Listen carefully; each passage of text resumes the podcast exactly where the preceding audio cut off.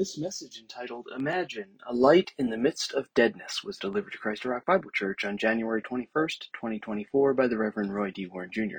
The scripture reference is Matthew 4 12 to 22. A light in the midst of deadness. A light in the midst of deadness. Father, I want to thank you, dear God, for this truth that is here in these scriptures. Help us, dear God, to uh, see what you have in mind with these things and what you're trying to speak as we allow for your light to shine and, and make it obvious, make it conspicuous, make it uh, make give us a sure footing in these coming days, dear God, to make it down this trail, to make it down this pathway, dear God, and not to trip or stumble or fall over or get off the the trail and end up someplace else. Help us, dear God, to uh, truly let you have your way uh, with us uh, by shining your light into our hearts and into our spirits. We thank you, Lord. In Jesus' name we pray. Amen. A light in the midst of deadness. Praise God. Modern uh, artists have their share of critics, especially people that do a lot of impressionist type works or, you know, like Vincent van Gogh and all of the weird lines and so forth that he has. There's a lot of people who look at that kind of stuff and go, well, that's not art, you know, and they, they want everything to be more realistic. Well, one man who's a photographer by trade, he exhibited his works alongside the works of several modern artists in his town. And that afternoon, there was a decided lull in the activity, and the artist and the photographer started talking about art. Okay? Started talking about art. Frankly, said the photographer, I don't have a lot of use for all of your modern art. I, I think it's kind of all a big joke. It's realism that really counts. That's why I went into photography. And that's why people don't understand that, that uh, it's, it's crucial to be realistic and, and not just doing all kinds of strange things instead. I'd like to see some of your realism, one of the artists said uh, to him, since he had made this uh, critical uh, uh, statement. And with that, the photographer led the artist into his booth, into his area where he had several things already set up, and showed him a picture of a barn that he had painted and how uh, proud he was of it. Well, this is amazing, the artist said. How did you ever, how did you ever find a barn that small? Okay, that's a joke. I don't know why I have to say that's a joke, but you know, what, why? How did you ever find a barn that small? See, the photographer had been carrying on about realism and about, you know, there's the picture, there's the thing. And so they took it a step further and, and said, well, how did you ever find a barn, you know, that small? Okay? And and look at those little teeny tiny cows that are roaming around outside the barn, you know, in the corral. Someone once said that children have the greatest of imaginations. They have to fill in the blanks of their knowledge somehow, and so their imaginations oftentimes go into overtime. You know, they can make up what this means and make up what that means, and this thing can go this fast or this slow, or it can climb up a wall, or, you know, and it's a lot of it's something that they're imagining.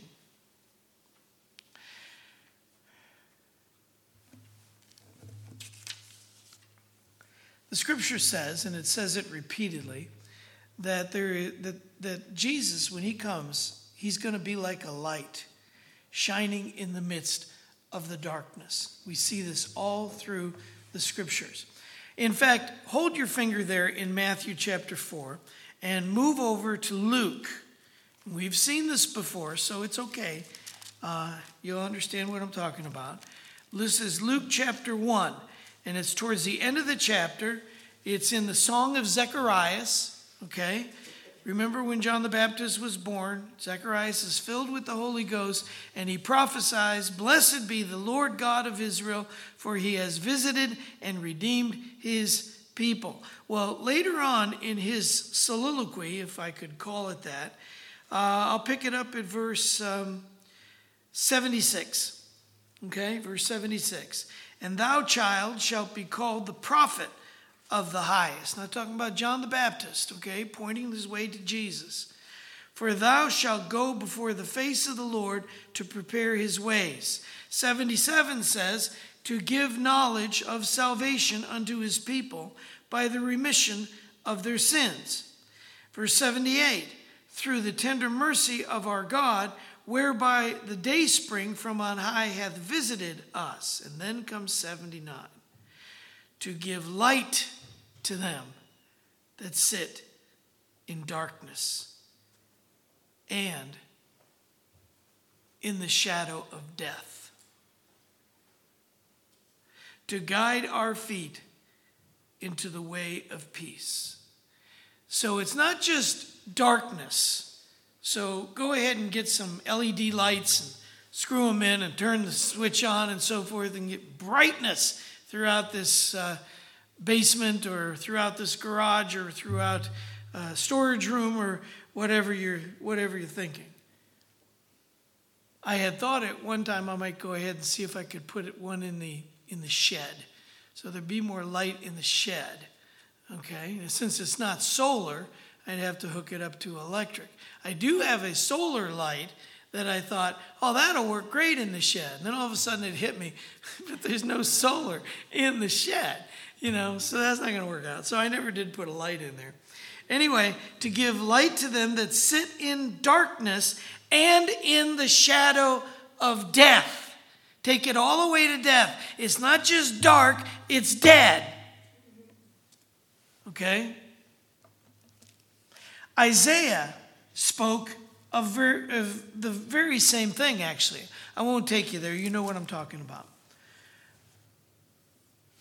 But what we're seeing here, we've got to take it to the whole nine yards. Okay, we got to we got to take it all the way through. Yes, there's a there's a darkness, but there's also a death. Okay, so go back to Matthew chapter four, and let's take it from the top. Now, now I'm not talking about the beginning of the chapter, because you'll remember last week we went ahead and looked at the uh, the very first thing that happens in the ministry of Jesus, if I could call it this part, the ministry of Jesus, uh, is the baptism of Jesus. And it's it's like I said last week, everything's so positive, everything's just so upbeat, you know. You have no Pharisees sitting off to the side going, Jesus, you can't do that.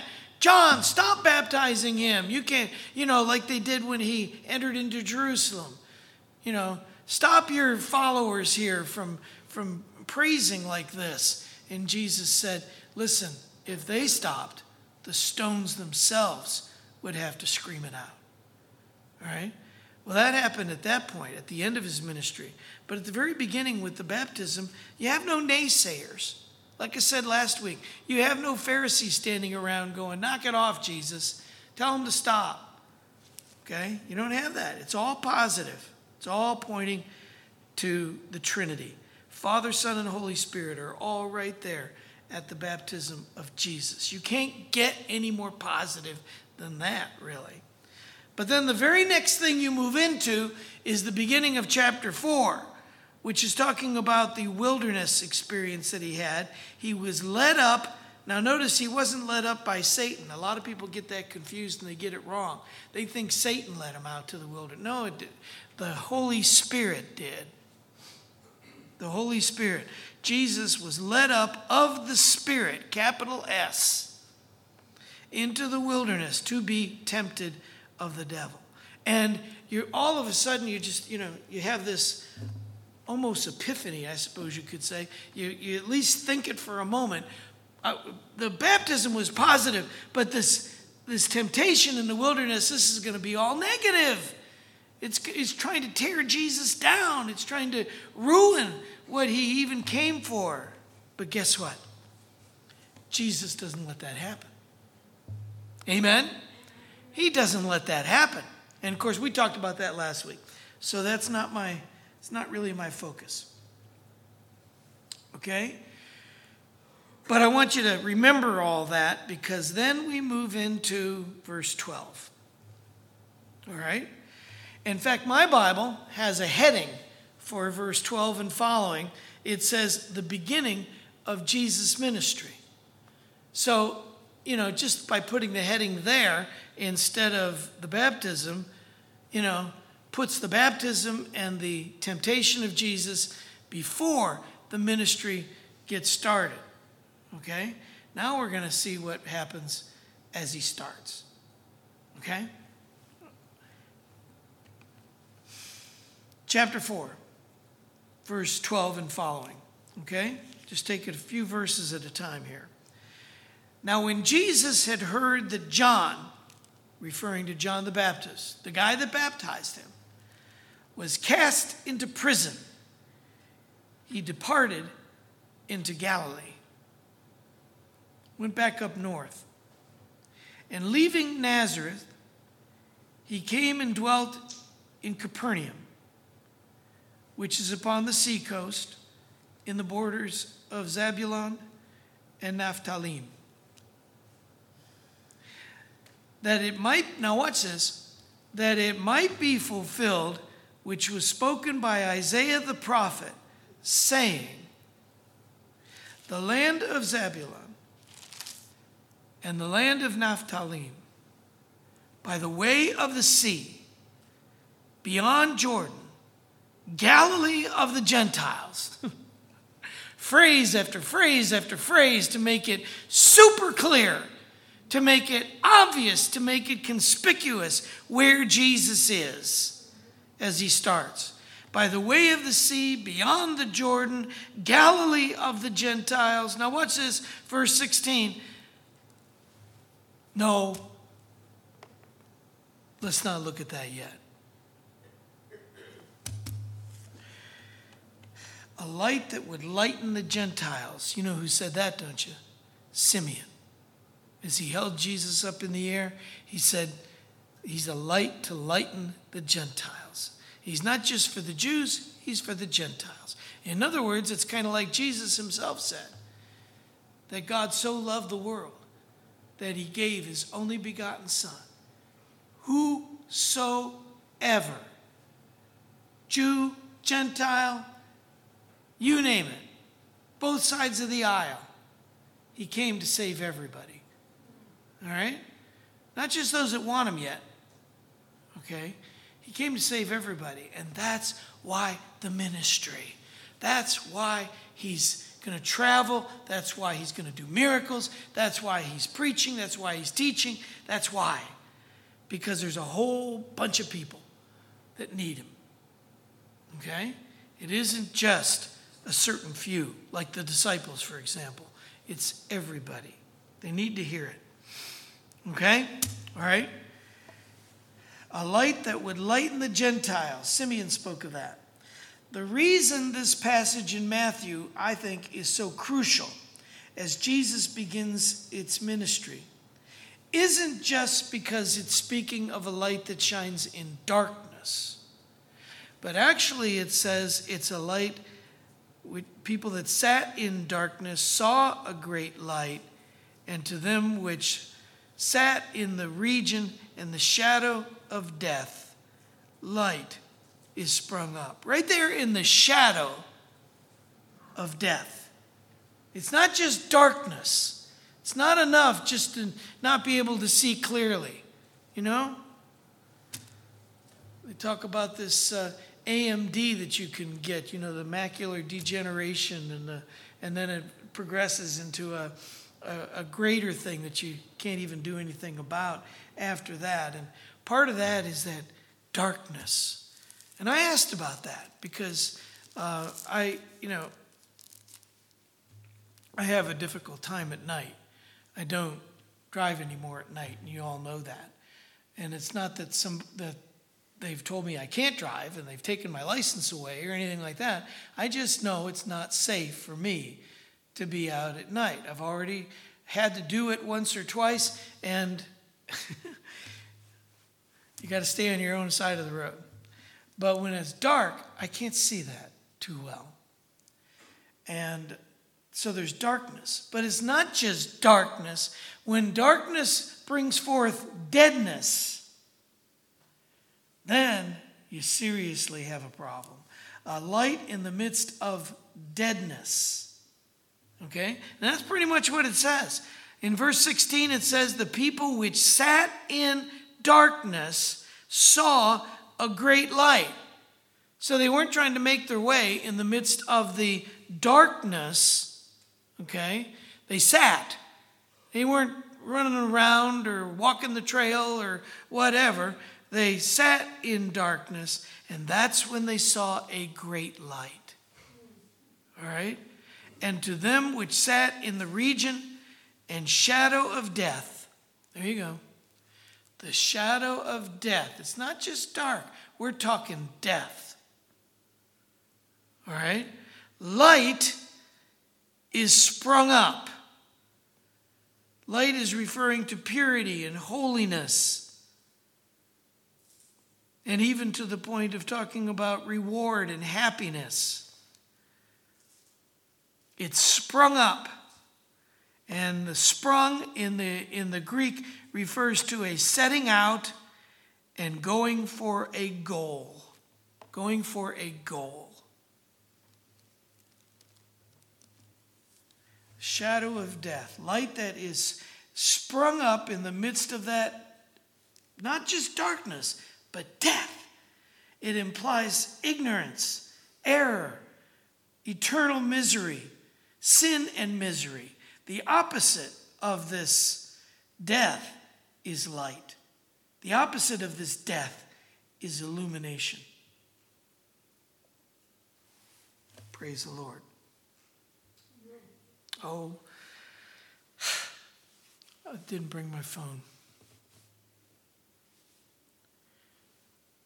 How did I do that? No, I'm sorry. So I don't have the Tozer quote. Oh my goodness. I wish I did. Oh well. It happens. I got to find I got to find out how you can print from the phone something. Okay? That's what I got to find out. Because then if I print it, then I always have it. Unless I leave it on my table. but anyway, uh, oh, it was a good quote too. Oh, uh, maybe you saw it when I first sent it out in the first place. Maybe you saw it in the paper or whatever, but it was a good quote. And what Tozer's talking about, though I can't prove it because I can't read it, okay, uh, is the opposite of deadness. Okay, the opposite of deadness. It's holiness, it's purity, and it is this that lights the way and consequently rewards and gives supreme happiness. It's all part of the definition. Verse 16 told us we must first of all sit. And I think that's crucial. It says, which sat in darkness.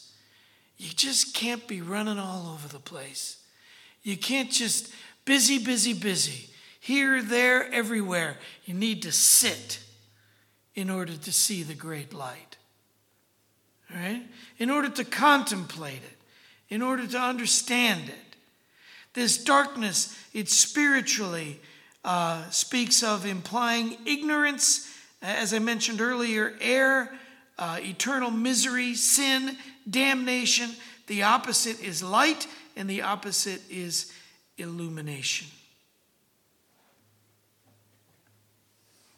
Joe, would you reach over to my black bag and just take a look and see if my phone is in there?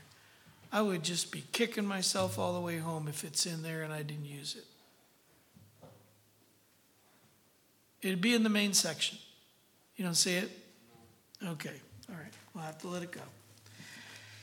There must be a dwelling to get to the point of knowing that we got to have light. Now, you would think it'd be the opposite. You would think it would be heading down the trail, right? Heading down the pathway, and you can't hardly see. And you don't know when you're going to trip over a stick or a snake or something, okay? So you don't, you know, you, you would think, okay, you got to have a flashlight. You better get yourself a light or whatever. But if you just sit, all right, if you just sit and know that that darkness leads to death, that's when the light springs up and sets out for a goal. Okay? These are parts, all parts of the definition. I already gave it to you once, I'm giving it to you again. It was from the very second, that very second, that Jesus began to preach. And he began to say, in verse 17, it says, From that time, Jesus began to preach and to say, Repent, for the kingdom of heaven is at hand. The kingdom of heaven is at hand. This, by the way, this being at hand is a reference to space. Now, when I say space, I'm not talking about outer space. Okay? You hear that, Ben? I'm not talking about outer space. I'm talking about being spatial. And I don't mean special, I mean spatial. Okay? What I mean by that is to understand that we all exist spatially.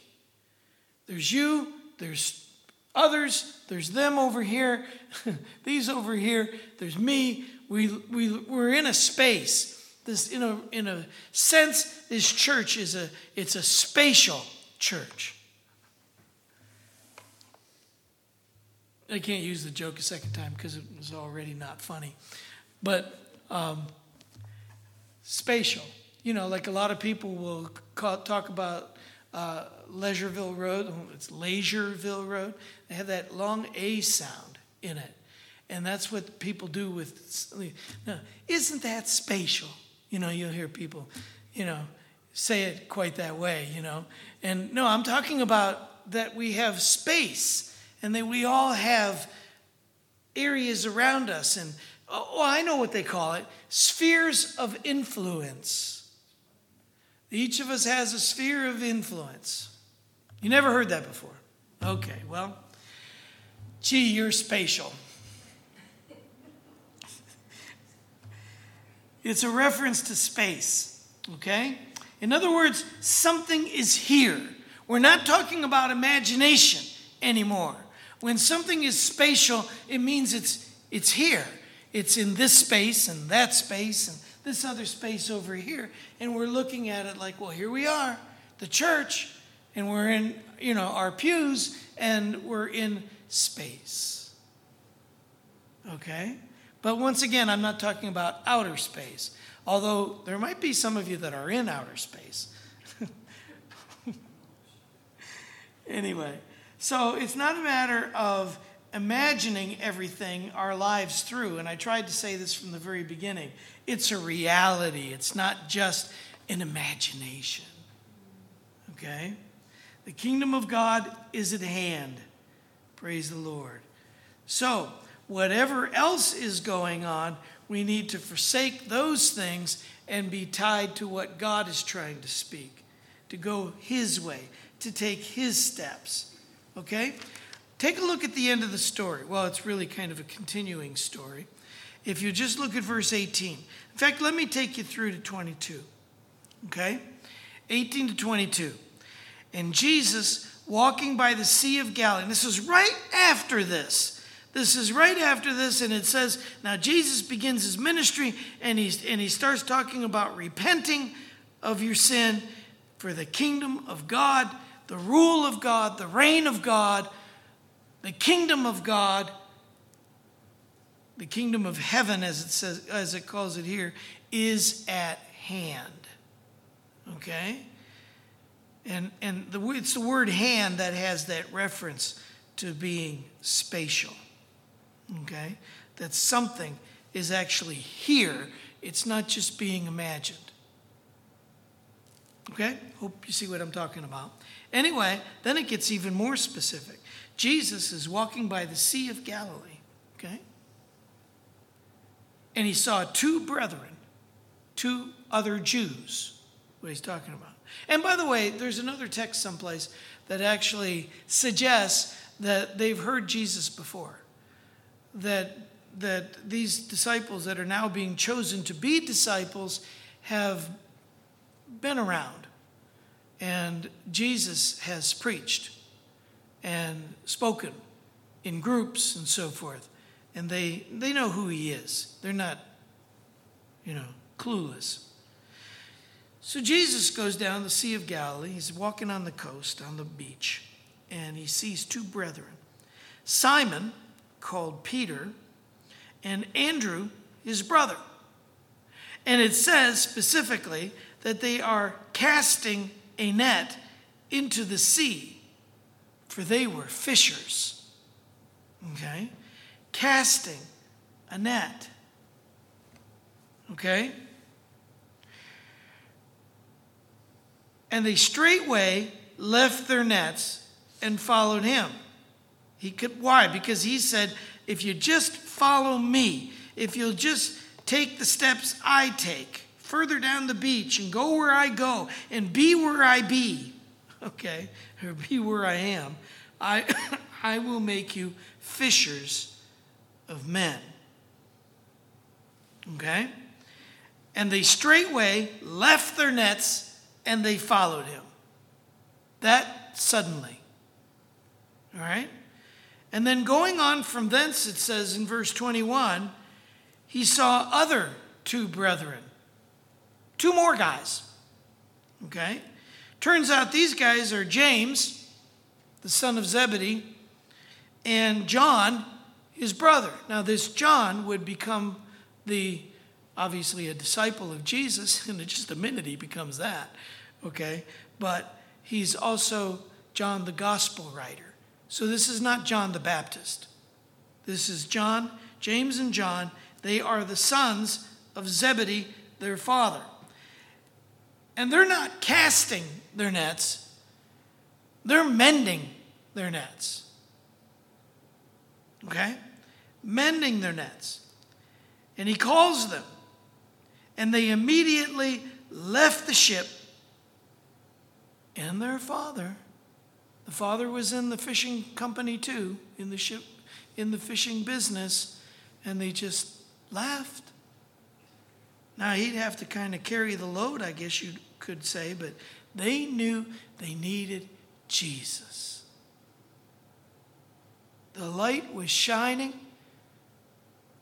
and they just knew that this Jesus had to be theirs. Okay?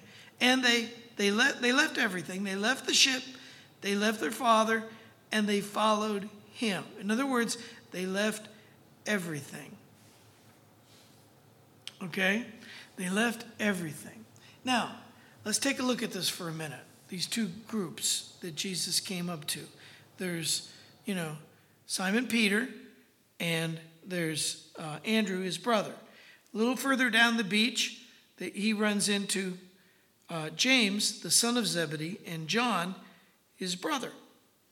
All right? Turns out that one group is casting their nets, and the other group is mending their nets, which is something you generally do after you're done casting and you're done with the fishing.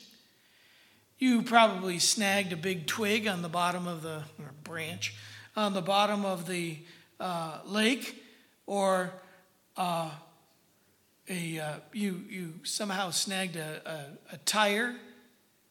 No, no, no. That's modern day. You know, you can snag all kinds of things that are in there, probably now. But you know, but you got caught on something, and so your nets got ripped a little bit, and they needed mending. Okay, one crew was casting. The Greek word for this casting is balo. And I always like this word because it's so obvious what it's talking about. Balo. It, it sounds like it's talking about taking a ball and throwing it. right? To cast a ball, to be the pitcher, or to get it to the next person, you know, to the second baseman, okay, so you can get somebody out. One crew is casting, and it, casting means to throw with the idea of impulse, okay? Get it out there.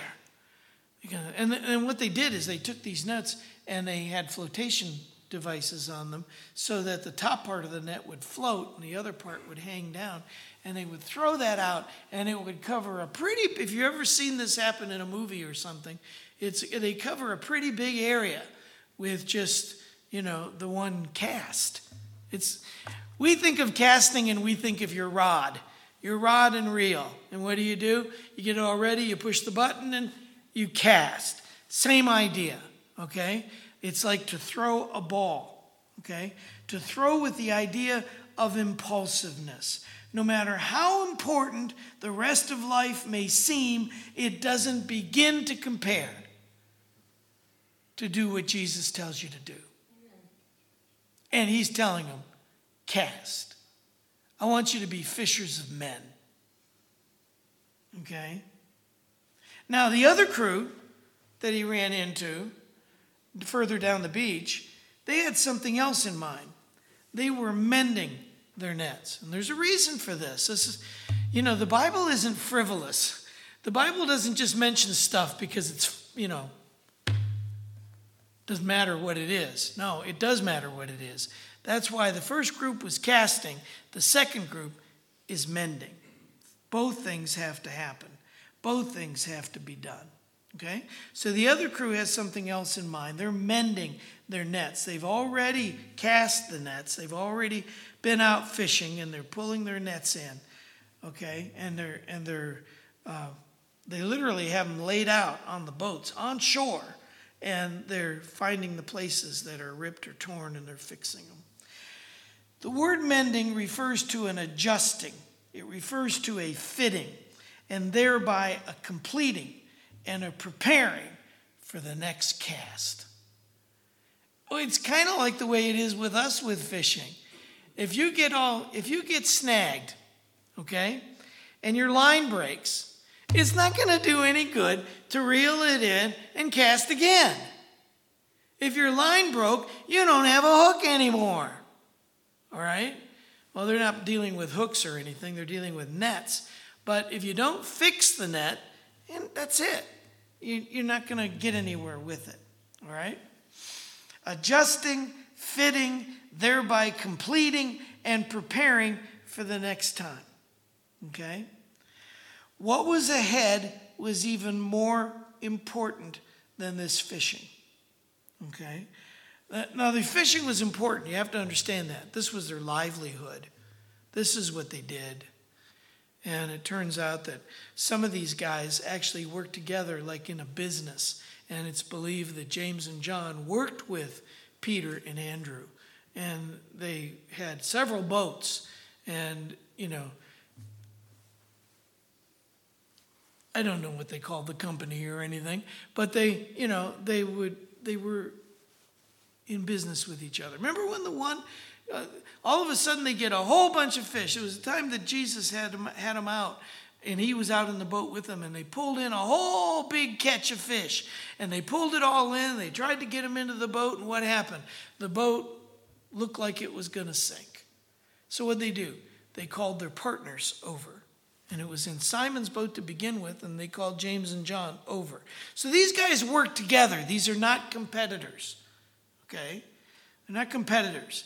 They don't have to, well, well, we better get moving here because they're already mending their nets and then they're going to cast and, you know, so we got to we got to beat them to the punch. No, no, no. They're working together.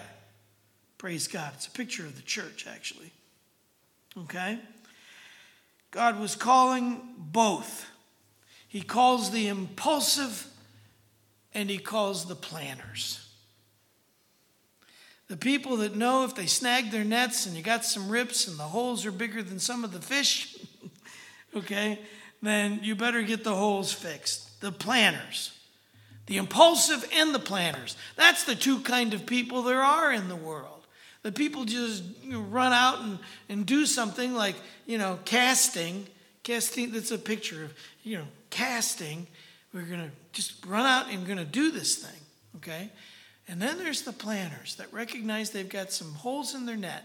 They fix them up, and then they can cast again, okay?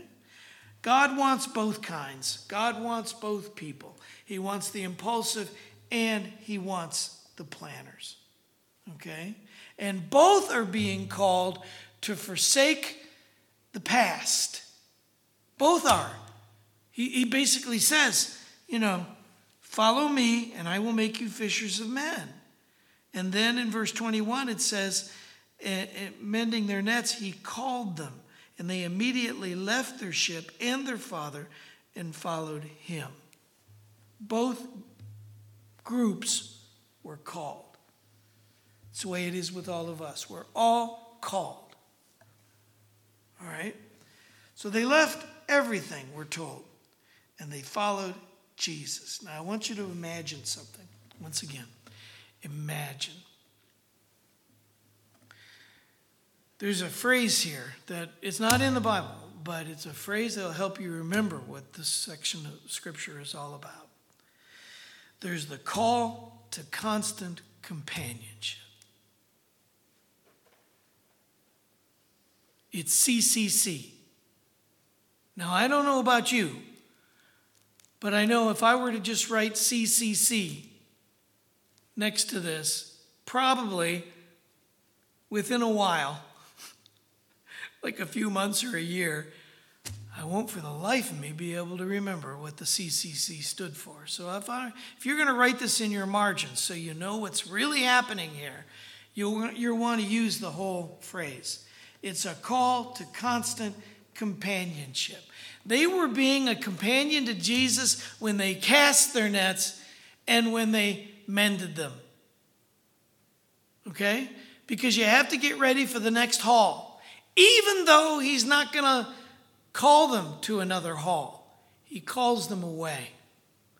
Calls them away from the lake, away from the boats, away from their father, even in the case of uh, uh, James and John, and calls them into being fishers of men. Okay? The call to constant companionship. And when you see the light of the world, when you see that light shining, it's, it's greater than 4,000 lumens. And what do they say a regular light bulb is? Something like 256 or something like that. Lumens. I, I was you don't hardly find a regular light bulb anymore. They're all, you know, special and they all, you know, are LED or whatever. So it's kind of hard to tell. But regular, this thing here that I, I showed you is far, far brighter. Far brighter. And they even warn you. I didn't see it on the package yet, but I'll bet it's on there. Not to stare at it. Okay? So you put it up in the ceiling. They even tell you don't put it in a lamp all right? Now, there's another reason why you don't put it in the lamp. That you don't want it behind the. Sh- you want light. You don't want it behind the shade that's on a lamp. Okay, and I don't think they get hot. These I was on for a couple hours the other day, and it wasn't even hardly warm. Okay. Well, anyway, uh, God is calling us into this constant companionship. Okay? It's the call to constant companionship. When you see the light of the world, everything else is not just darkness, okay? It's bigger than that, it's deeper than that. It's actually deadness. That's what it says. They sat in darkness, they saw a great light, and to them which sat in the region and the shadow of death, Light is sprung up, and Jesus is that light that sprung up on them, on these guys. He springs up on us too. Praise the Lord. And true life begins with the very next step that you take. Hopefully, it's not a step backwards. You take a step forward into the light and then you're going to be able to see every step and see how to take it. We, mu- we must let him be that light in the midst of not just darkness, but deadness. It's deeper yet. Okay? It's deeper yet. And that is when life truly comes alive. Amen? Okay, praise the Lord. Father, I want to thank you, dear God, for all your mercy and grace. We thank you, Lord, that you are worthy of all praise, honor, and glory. Hallelujah. Praise the name of Jesus. We look to you and we desire to find our everything, dear God, in you, because you are calling us to constant companionship. Hallelujah. Oh, not just to go out and gather up a bunch of fish, but to go out and gather up people. Give people Jesus. Let him be the light that everybody needs in these dark days and even dead days. We need the light. Hallelujah. Thank you, Jesus. Oh, Lord, help us to see that this is a big, big part of Epiphany. Letting that light shine so that we can all take the very next step and not trip and fall. We thank you, Lord. We praise you. We give you glory, dear God. In Jesus' name we pray. Amen. Praise God. All right. Glory be to God. I'll tell you what I might do. I might go ahead and just save that. Well, you can look it up. It's it'd be in the paper, but I I want to. Uh, I'll share it next Sunday. I'll plan to bring it next Sunday, and along with next week's ad, we'll go ahead and look at that because this is all tied together. Okay, this is this is going to, lead, you know, as we move into Matthew in these next few weeks. That's that's primarily what we're going to see that Jesus is the light. Amen? He is the light of the world.